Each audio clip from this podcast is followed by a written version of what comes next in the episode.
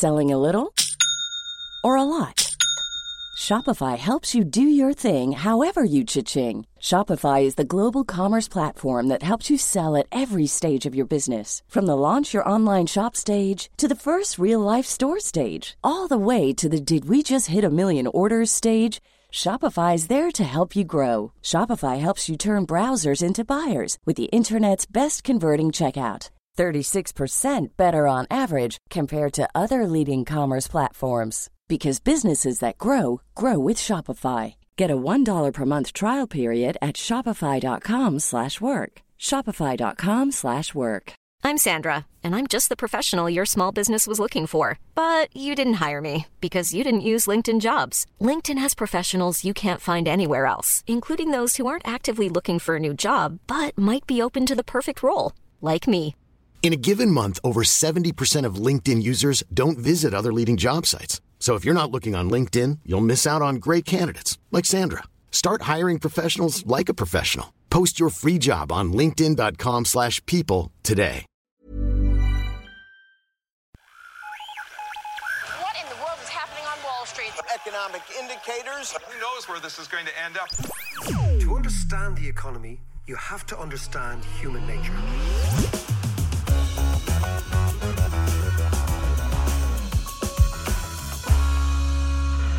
How you doing there? Happy St. Patrick's Day. It is probably one of the most unusual St. Patrick's Day we've ever experienced. It's David. It's the podcasts. We're trying to make sense of stuff, particularly economics, but the world has changed so profoundly after the last while that uh, I'm here with your man. How you head? Very good. I'm glad well, you're- I, I don't know if I'm very good. I'm glad you're about five yards away from me. Do not come any closer. I'm actually sick of the sight of you now that you could be viral, you know? Oh, I'm moving in here. Listen, exactly.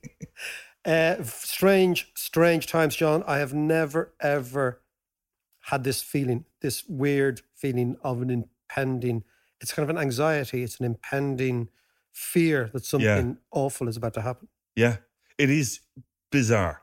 And when they announced the on Thursday last the closing of schools and and everything, I went around to my supermarket and it was absolutely jammers. It was worse than a really really busy Christmas Eve, and it was funny because there was a a kind of a cross between a little bit of anxiety, as as you say, but also there was a there was almost a hint of festivities about the whole Yeah, thing. like this is people, but I think that's all changed. I think I think if I you think look so, at yeah. if you look at Thursday, Friday, Saturday, Sunday, every single hour, the sense that we need to isolate ourselves, we need to.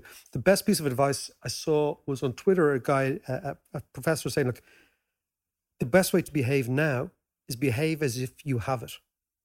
So Right, behave as if you have it. Yeah. So what would you do if you got tested today and it was positive? How would you behave towards your neighbors, Mm. towards your friends, towards your family? And that's the way in which our own personal behavior is now the best weapon against this greater Mm. yeah. threat. And that's very, very difficult. But my, my sense is that people will do it. Well, I have to say, I, I'm I don't know if proud is the right word, but I'm impressed at the way I think Ireland has handled it. I think we've moved quickly when we've need to move quickly. We have all come together. But what's impressed me most is actually the schools. Yeah, That's unusual coming from you. You Yeah, it never, is actually. By the way, I have never heard John. Speaking of, I have never heard John once say that schools were impressive in any way. In fact, he was the greatest mitcher of all time. The, the best, the best are listening to this. school mitcher I have ever come across was Mr. John Davis in the early to mid '80s. Nary a week went by before this man was coming down with something atrocious. anyway, uh, Emma, my daughter, well, all the, the girls, all my girls are off school, but Emma, my daughter, goes to St. Raphaela's. And on Friday, she had a full day's school online. Teacher logged in, teacher sent them all a link to Zoom, a Zoom session. They all jumped in and, you know, they're asking questions and stuff, which is amazing. But did you hear about what they did in China, in Wuhan? No, this bunch of teachers got together brilliantly. You know, you know, people come up with, with great solutions in when they're faced with a challenge, and they put together this app. I think it was called Ding Talk or something like that, and they used it to put together online lessons for school kids, and they got the app. They put it up in the uh, Apple Store, and all the kids downloaded it, and they were being given homework and all the rest. But in all their smartness, the one thing that they didn't realize was that, and the kids did realize that if you give an app a really poor rating, Apple automatically takes it off the Apple Store. I love it. I love so it. all the kids gave it a one star rating. It really And it disappeared. it disappeared. That's great. That is great. But no, so look, we're in we're in lockdown in Ireland now. It will become more dramatic. I've no doubt. I don't think anything has ever happened in my lifetime. Mm. You know, I'm talking about as an economist, looking at the way the world works, looking at the way the economy works.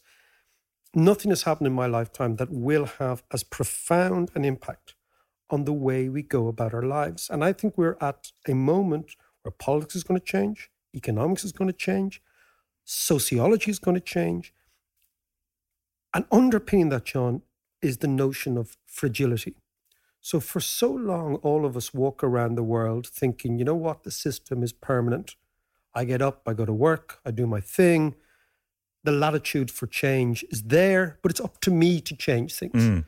This, I think, reinforces for the first time again in our lifetime just how fragile we are in the face of nature, of a health scare, the way in which we deal with the economy, the way in which we build houses, all these sort of things. So I think we're we're looking at the most profound change in the way in which we look at the world that we've ever seen.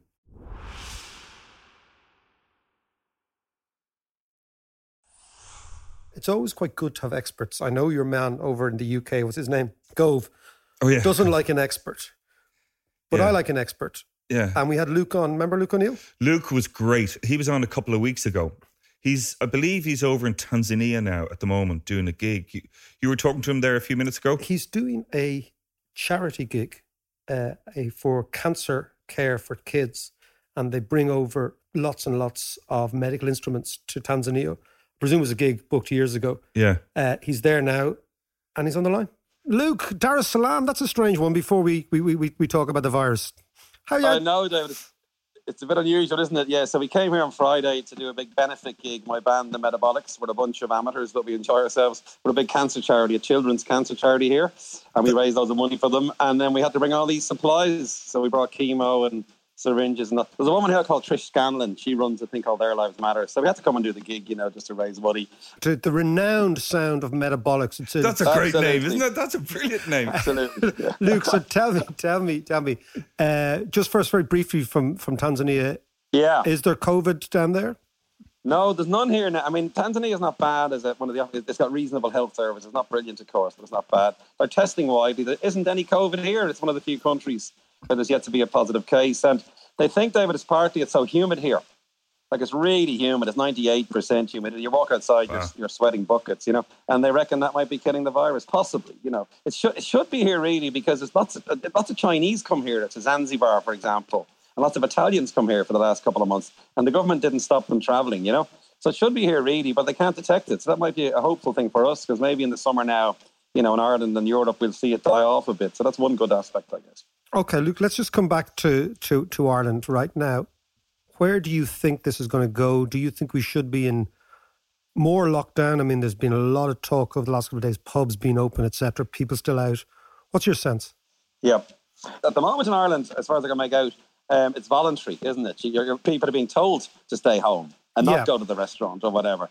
But the next step will be to enforce that because of the lack of compliance and the whole debate, David. And this has happened four times in the 20th century, by the way. We've had similar epidemics of Ebola in Africa, for instance. You know, will people behave themselves? Is the question. And sadly, human nature being what it is, the guy sneaks out for a crafty cigarette out the back or whatever. You know, he goes down to the pub if it's open or whatever. You know, so people don't necessarily follow the rules. You see. Now, in that situation, you enforce it. And that means getting the, sadly, the guards and the army on the streets and making sure people stay in. That sounds very like the science fiction horror scenario, but that has to be the next step because if this continues, David, the, the medical services are frightened now, you see, for good reason.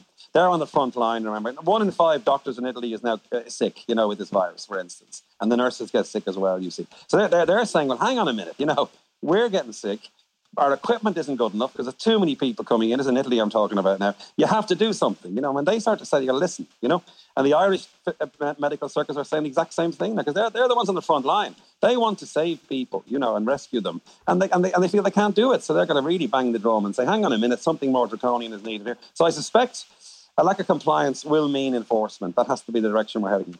Now, Luke, will you explain to me the United Kingdom's approach to this, the UK's so called herd immunity? Can you do two things for me, Luke? Explain to me, yep. one, our policy and what it's predicated on in terms of immunology, and yep. explain their policy and what it's predicated on in terms of immunology.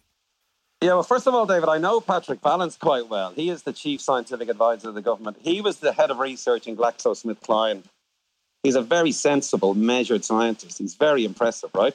So he, they've decided, as you know, not to have a full sort of response to this and wait. That's their policy.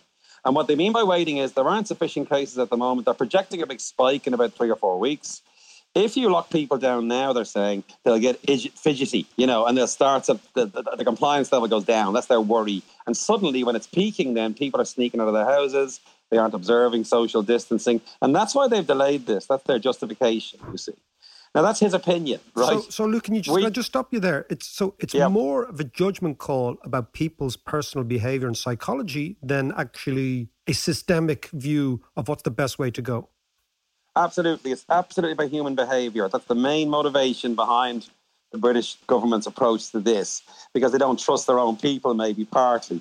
But secondly, they do feel that you know I. It's a strange one, isn't it? You know, it is so, strange. But then, but then now he could be right because because if you delay it a bit, but delay the lockdown, and then when it's really bad, then you lock everybody down, and then they come more compliant, and then, then the thing begins to go. The second idea is this herd immunity, David. There's a rumor they've let it run a bit to infect people. You see, because once you get sixty percent or so infected, they begin to build up resistance, right? And that's the kind of number that means there's not much place for the virus to hide anymore. You know, so the more people who have the virus and then fight it, they're now resistant, you see, and there's nowhere for the virus. The virus can't reinfect them. So therefore, you get, get a certain level of people who are now not not going to get infected anymore, and the virus has nowhere to hide, and therefore you see herd immunity. And that's now they've denied that, David. They said that wasn't the case. Okay, that's a very serious thing to, to do because you're going to kill people if you look for that. Because you're letting the virus run free, the vulnerable yeah. people will be the ones who will die, you know? And it's almost, a, and I wouldn't say a cynical act to go for that, but not, that's, I guess that's why they're denying it, it partly. But it's it, a risk. It's a risky thing to say, you know. It almost feels like a cult. That. Yeah, absolutely. Yeah, yeah. I mean, it's it's it's a strange one. That they've denied that they're going for that, uh, and we have to believe them, I suppose. You know, but by God, they're taking a gamble here, David. I mean, it's outrageous, David, that on the island of Ireland, there's two different policies. That's completely stupid. You know, both it's we're one island for God's sake. The virus doesn't respect borders, does it? You know, we should have one policy for the whole of Ireland, and, and, the, and the north should follow the south. Well, well, the, I think what, the north again, of course, it's, it's split down on, on orange versus green lines, which is again yeah, yeah. totally doesn't totally pathetic. Doesn't doesn't help. But, but politics can kill people with these epidemics. This has been shown in the past over the past 50, 60 years. If you play politics with this, you see people die. You know. And the British government are now exposed as the only government in, in the world to follow this policy, by the way. They're certainly, you know, confident that this might work for them. And it's a big experiment. And let's hope it works because if it doesn't, there's a projection in the UK, David, if they got it wrong, nearly 300,000 people will die there if they got it wrong. That's how big, that's how high the wow. stakes are here, you know? So we're going to wait and see now. now. Now, as I say, Vallance isn't stupid, you know, and he would have talked to all the world experts. He would have done all the modeling and the algorithms and all that kind of thing. So there's some basis for what he's advising there, you see. So, and I hope for his sake, he's got it right. Now let's let's come back uh, to Ireland in terms of the next stages. What are the next stages? First of all, you've talked about personal responsibility. You've talked about in the event that's not the case, we actually impose that. Then what happens? Yeah. Well, you got to keep banging the drum, David, constantly. It's a very simple mantra now, right? Stay home, keep the hygiene up. You know, that's the second most important thing of all. Very importantly, those are the two key things you can do, really. You know, and then just wait it out. I mean, that, and, and the two meter rule is very, very important. If everybody in Ireland did that nowadays, if, if everybody agreed with this, and they do stay in their houses. Now, they might go out once a day, that's fine. A little bit of exercise is good, a bit of sunshine. It's okay to do a bit of shopping and stay two meters from everybody. Very important, right? That's the key thing there as well we may it'll slow this down for definite. That's for definite now. But everybody has to comply. Because again, you're looking at tens of thousands of people dying in an overworked health service. That's all the projections from Italy. See, Italy's like a big experiment, David. We're, we're looking at Italy very, very closely as to what can happen to us, you know?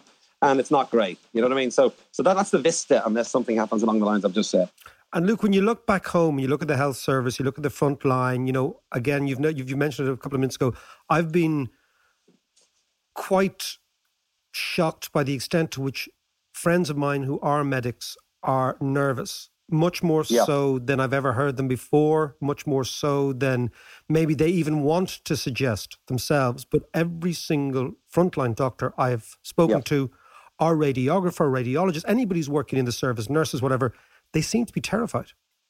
They are, they are, and that's that's obviously a concern for the rest of us, isn't it? And I've got a couple of very good medical friends, and uh, I was with them on Friday, on Thursday night, and yeah, they were.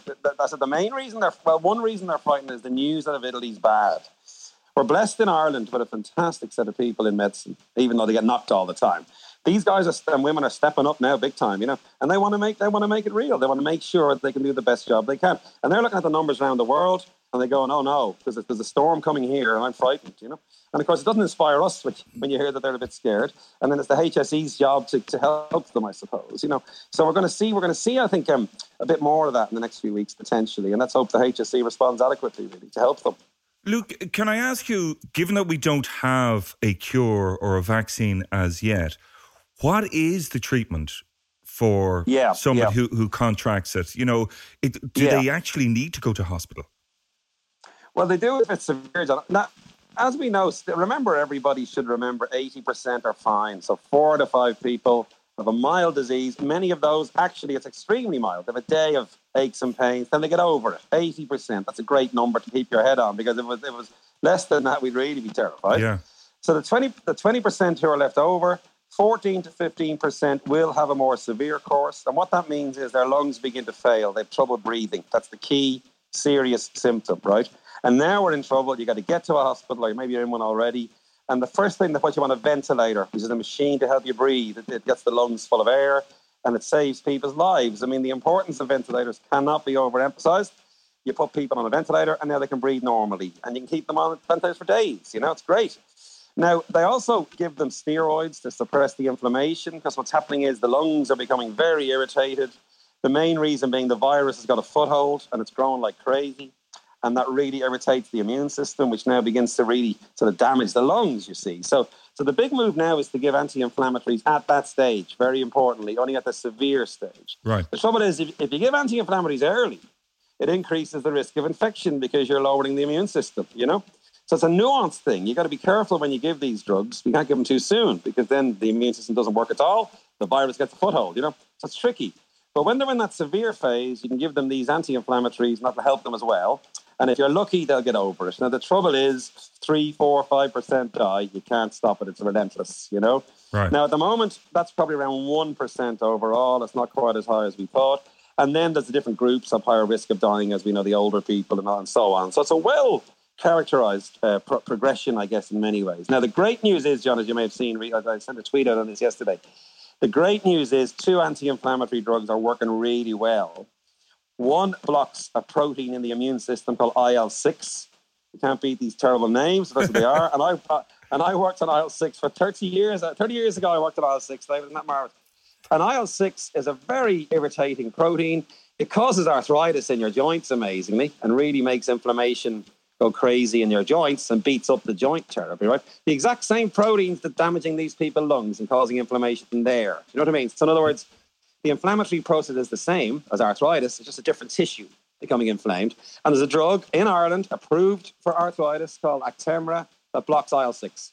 And lo and behold, the Chinese and the Italians now, there's at least 50 people now I'm looking at, they haven't published this yet, so you got to be careful. It's been anecdotal, you know. But the word on the web is it's working. This is saving people's lives. And that's fantastic now because now we have something to give people and they won't die. You know, those ones on the ventilators and so on won't die. The second drug is called hydroxychloroquine. That's used for malaria, and the Chinese found that was effective, right? There are 22 separate trials running in China at the moment, proper placebo controlled trials running on, on hydroxychloroquine, and that's showing promise as well. Now, I'm fully confident, and I can say this uh, without any fear of criticism this is going to work and it's going to stop people dying. And the only question now is how quick can we get it into our hospitals, you know? Now, it'll take a month or so to confirm all that data. But once it happens, the doctors will have another weapon now to use to stop people dying of respiratory failure, which is great, you know. And is there a then big the enough- second gr- Sir, I was going to say, is there a big enough supply of these drugs at the That's moment? great. Well, there's, there's a number of questions now, and looking, I'm on this COVID 19 expert panel. That's the exact question. Can we make enough? Can we get it into Ireland in enough quantities?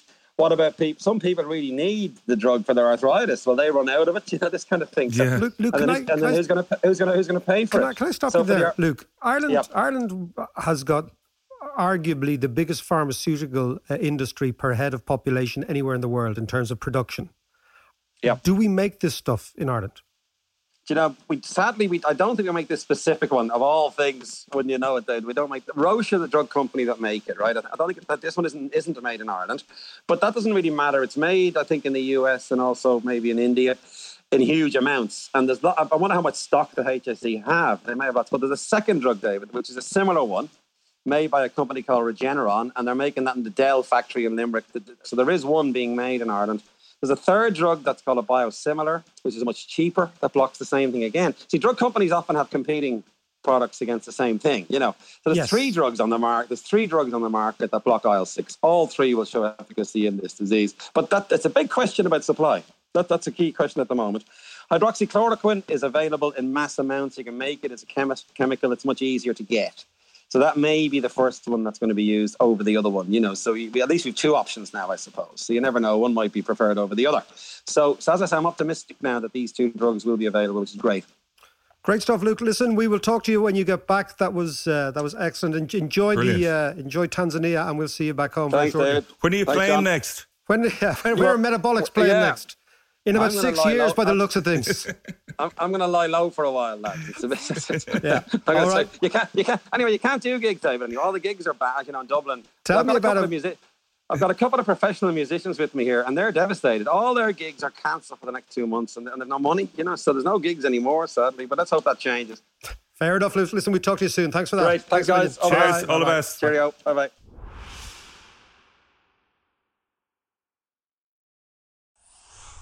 Geez, scary times, Mac.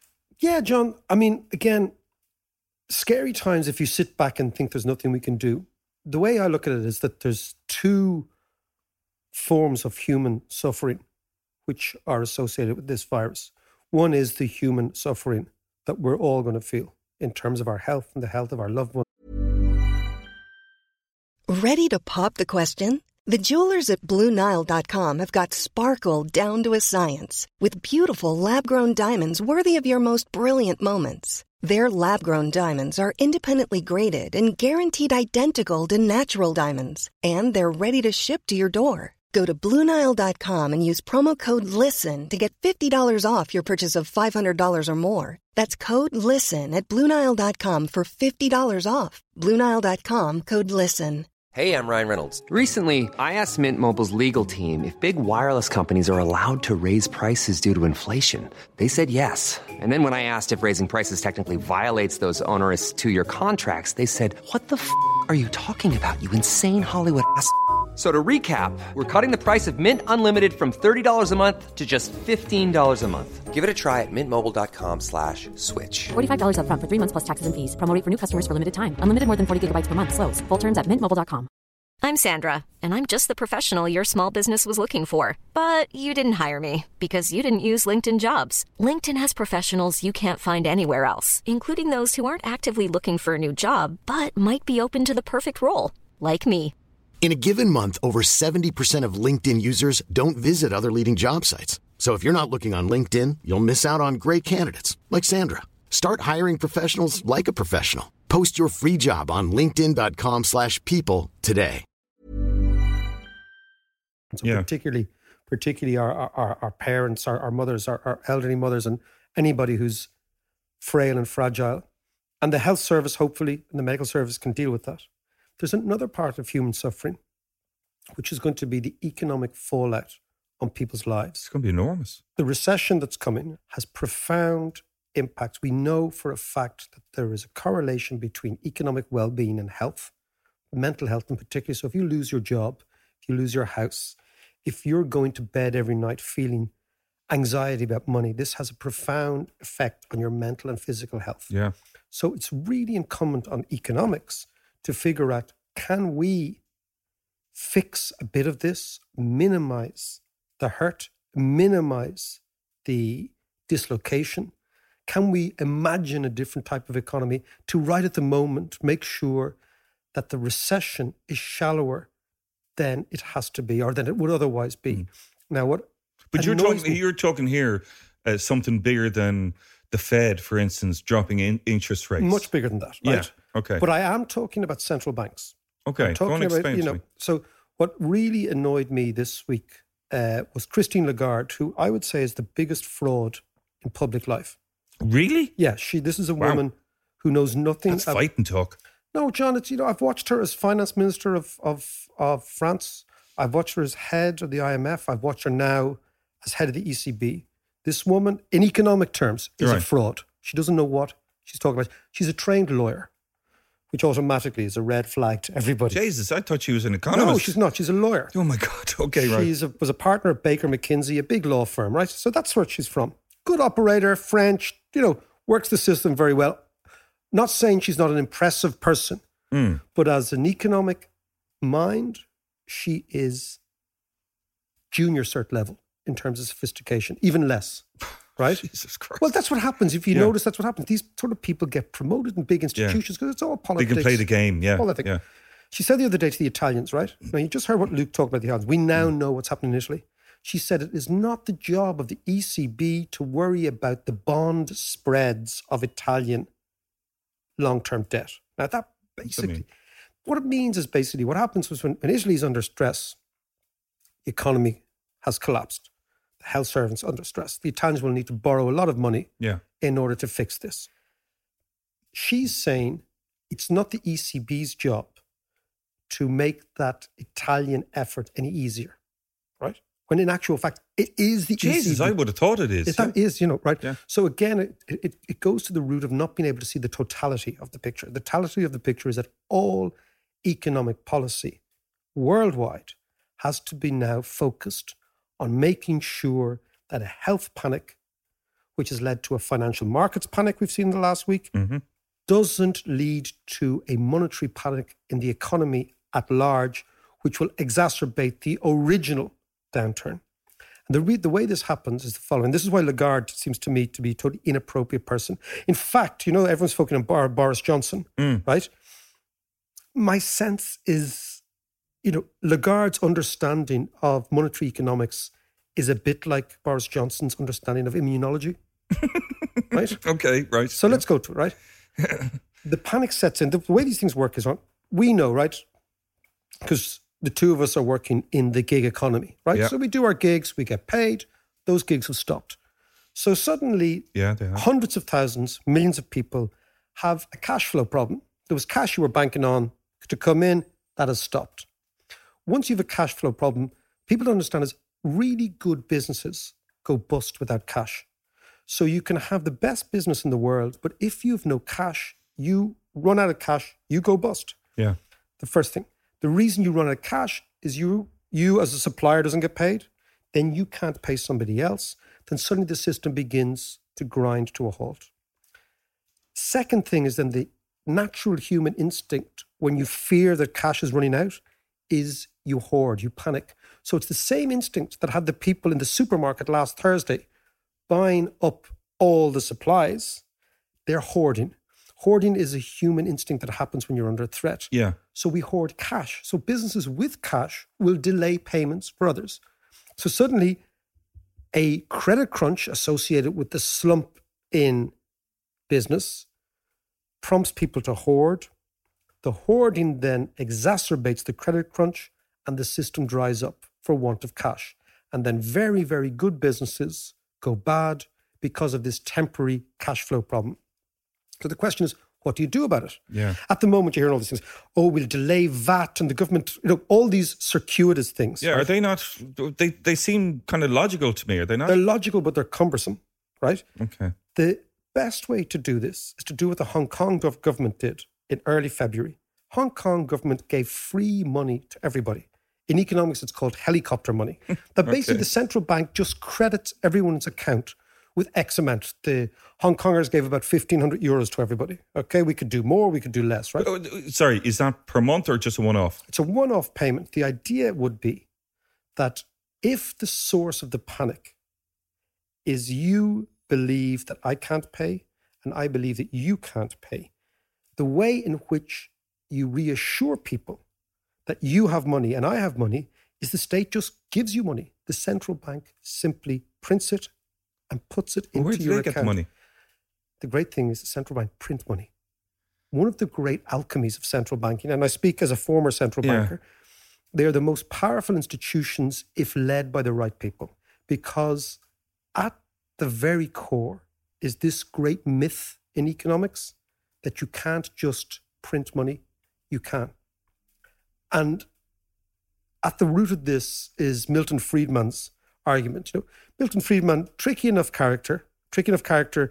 If you're politically left, you very much associate him with the Chicago Boys, the Who the Chicago Boys? well, Naomi. Do you know Naomi Klein, an American? yes, yeah. the author, yeah. She wrote a great book called Shock Doctrine, which is about shock economics that basically monetarists, people who believe in monetarism and right wing people, have this ideology, and you see it through Latin America in the 1980s, that you go in and you have the, the short, sharp shock idea. And this was the idea you kind of cleanse the system. It comes from a Chicago mm. economics. Largely, they were disciples of Milton Friedman. So there are many things that Friedman said which were not particularly interesting and not particularly persuasive in my mind. Right. But one or two of the things he said were was the following: if inflation is very low, if you are hit by a deflationary shock like this one, where prices will fall, demand will fall, the way you respond to it is you just print money and you give it to people. And as long as inflation is low and inflation isn't rising, you can print as much as you want. So the target is not the amount of money in the economy, but the rate of inflation in the economy. And if the rate of inflation is very low, and if your problem is that people need to be reassured about the amount of cash in your balance sheet and my mm. balance sheet and mm. everybody around's balance sheet, you simply print the money. So this is like this is like QE for the punter. Precisely. So QE was a money printing operation that used at its, as its middleman the banking system. Right. So the central bank gifted money to the banks, and in the in return, the bank said we'll lend it out to people who want it. But that again is very cumbersome. It's two or three iterations. This hmm. way, you just give people money. Now, of course, one of the problems with something like this is it sounds too easy, right? Yeah. There's I have a load of questions on this, how it would actually work. So I'll just come back, right? Hmm. Basically, what has happened in economics over the last 30 or 40 years has been the tyranny of accountants, right? God bless the accountant, right? Well, Al. The accountants, yeah, you're made Al, right? So accountants believe in this thing called double entry bookkeeping, which is, means that on a balance sheet, every credit has to have a corresponding debit. Yeah. So every asset, liability, every credit, Sure, debit, right? Okay. sure. And that's how the balance sheet balances, right? Hmm. The economy doesn't have a balance sheet at all. There is nothing in Ireland. There's no balance sheet in the end of Ireland that means that Ireland has to balance, or Europe has to balance, or America Thought has to budgets balance. always had to balance. They don't have to balance. This is the whole thing. This is the idea. Basically, what you have is you've got the tyranny of bad accountancy infesting economics. This is the only way of inoculating the economy against panic, which is injecting this money into the system.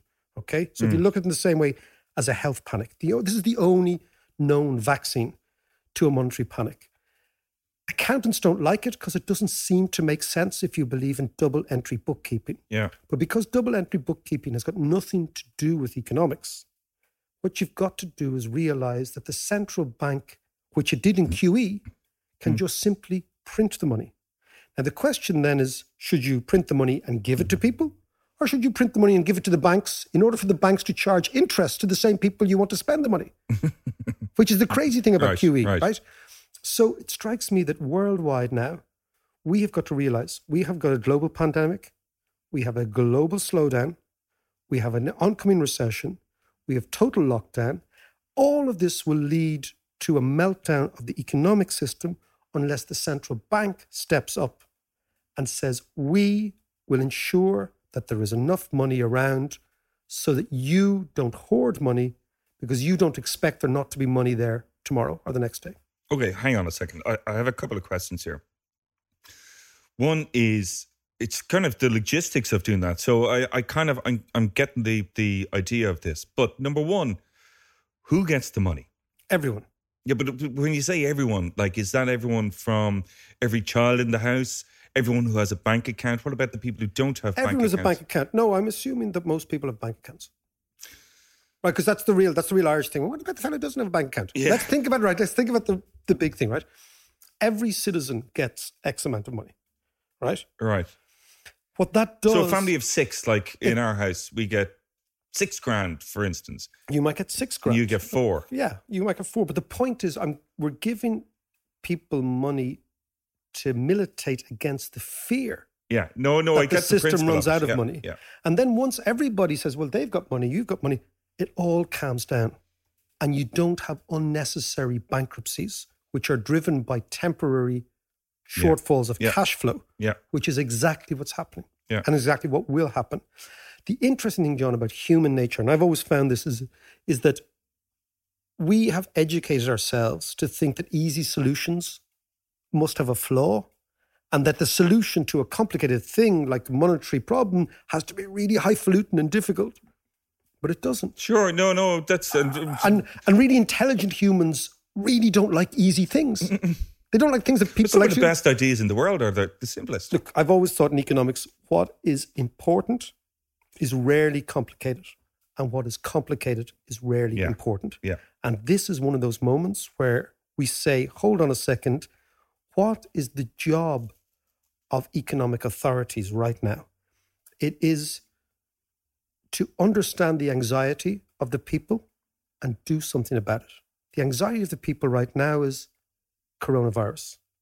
The anxiety of the people very soon is going to be my livelihood. Can I stay afloat? And the job of the authorities is to understand those anxieties and do something about it the most effective, the easiest way. And the easiest way to do this is for the central bank to understand we are facing a deflationary shock. And that deflationary shock has got the attendant downside of hoarding money, and then good companies will go bust. So, what do we do? Yeah, you can do QE and you can work for the banks and you can do this, that, and the other, but most people never ever see the proceeds of QE. Yeah, you can say, we're going to suspend VAT and then you do a VAT return, la, la. That's again a cumbersome way of doing the same thing. This is a simple way. You don't even print the money anymore. You just simply add zero to someone's account. Ooh, I like the zero. Or two, maybe, John. two for me, one for you. But this is when we said, John, let's go back to that. This crisis is going to change the way we think about the world. Everything changes. Public health, private health, the role of the state. You know, the fact now that our frontline people are nurses and medics and paramedics and people who are striving to live in this country, right? They are our heroes, It changes the world completely. So it's no longer the big celebrities. It's no longer this thing. You know, we're looking down. We're looking at people, normal people, who are going to save us. Mm. That changes the way in which we do public-private things. It changes the way in which we value individualism. Changes the way in which we think. And at the root cause is this fragility. Now, this is why I think, for example, why we're a bit concerned about what the Brits are doing Yeah. with this herd immunity, because it seems to be putting at risk a greater amount of ordinary people in order to satisfy an idea that in five or six months' time we'll have more immune people. So what it's doing, it's, it's pushing the problem out, and it seems to be irresponsible. And I think the visceral reaction against that is, at a moment like now, people want protection.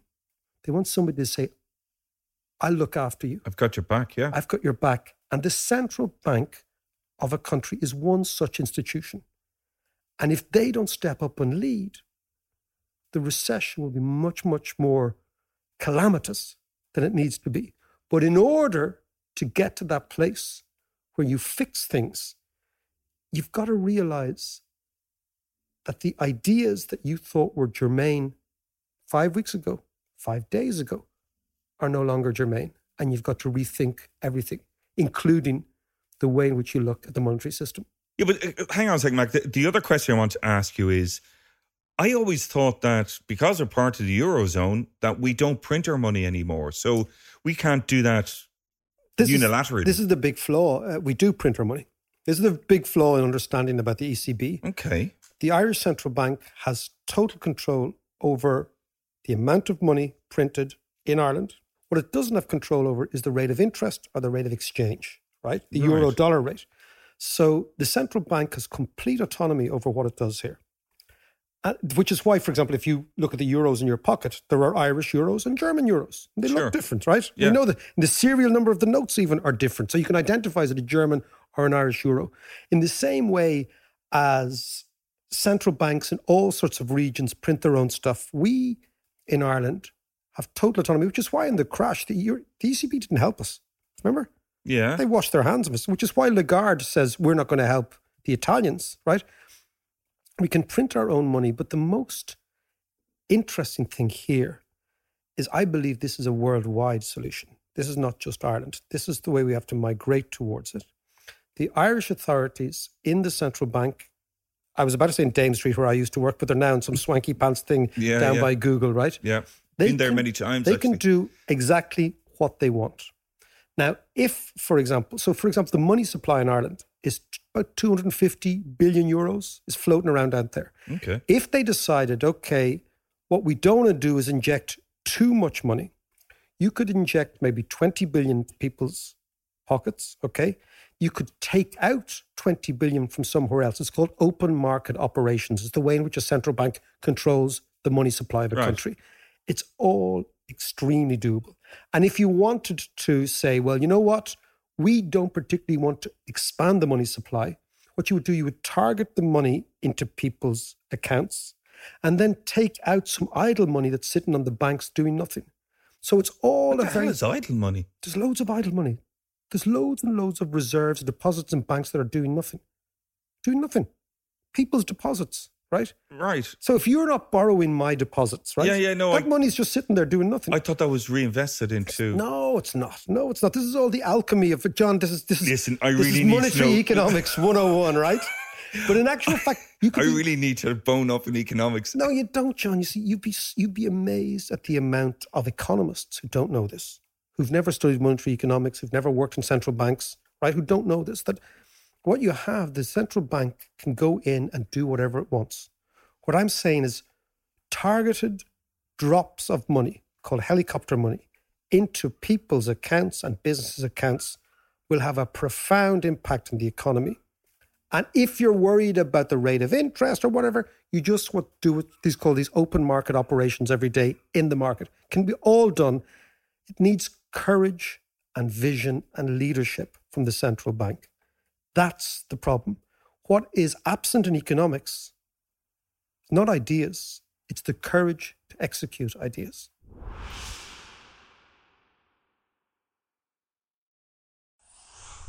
First of all, the live show was supposed to be this week or last weekend. Didn't go ahead. Uh, bear with us. We're going to come back and see how we go. We're We, hugely disappointed on that. God, I was I was actually really looking forward to that. but we'll have a brilliant one. Yeah. Hopefully May, June, whatever. Whenever this thing passes, whenever whenever the the guys who know about this say, you know what, it's safe to go back out and congregate. We will be back to you. And there with- won't be a mention of COVID nineteen. Not at all. Not at all. But we'll be back to you. So bear with us on that. Regarding everything else, normally we sign off kind of upbeat, and I think we are both upbeat. But you know, what would you say, John? Just take care and Absolutely. And uh, uh, one thing that has always struck me, and it struck me even more now. Do you remember I brought you the sound of Wuhan um, last week? Well, music is a brilliant uplifter. And that has come to the fore in Italy when they're out singing on the streets from their apartments in Siena and Rome and Florence. Have a listen to some of these. And if this doesn't give you a little bit of an uplift and restore your faith in humanity,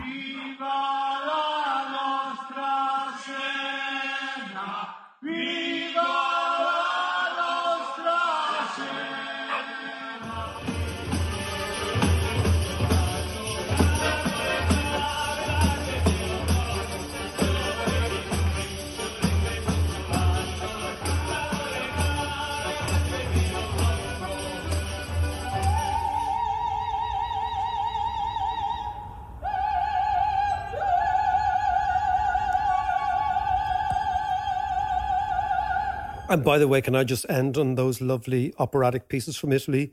If you have ever heard John Davis singing, it is like the screech of an alley cat. Mark. Come on. give me a Screech of an alley cat. So listen, have the crack. We'll talk to you next week.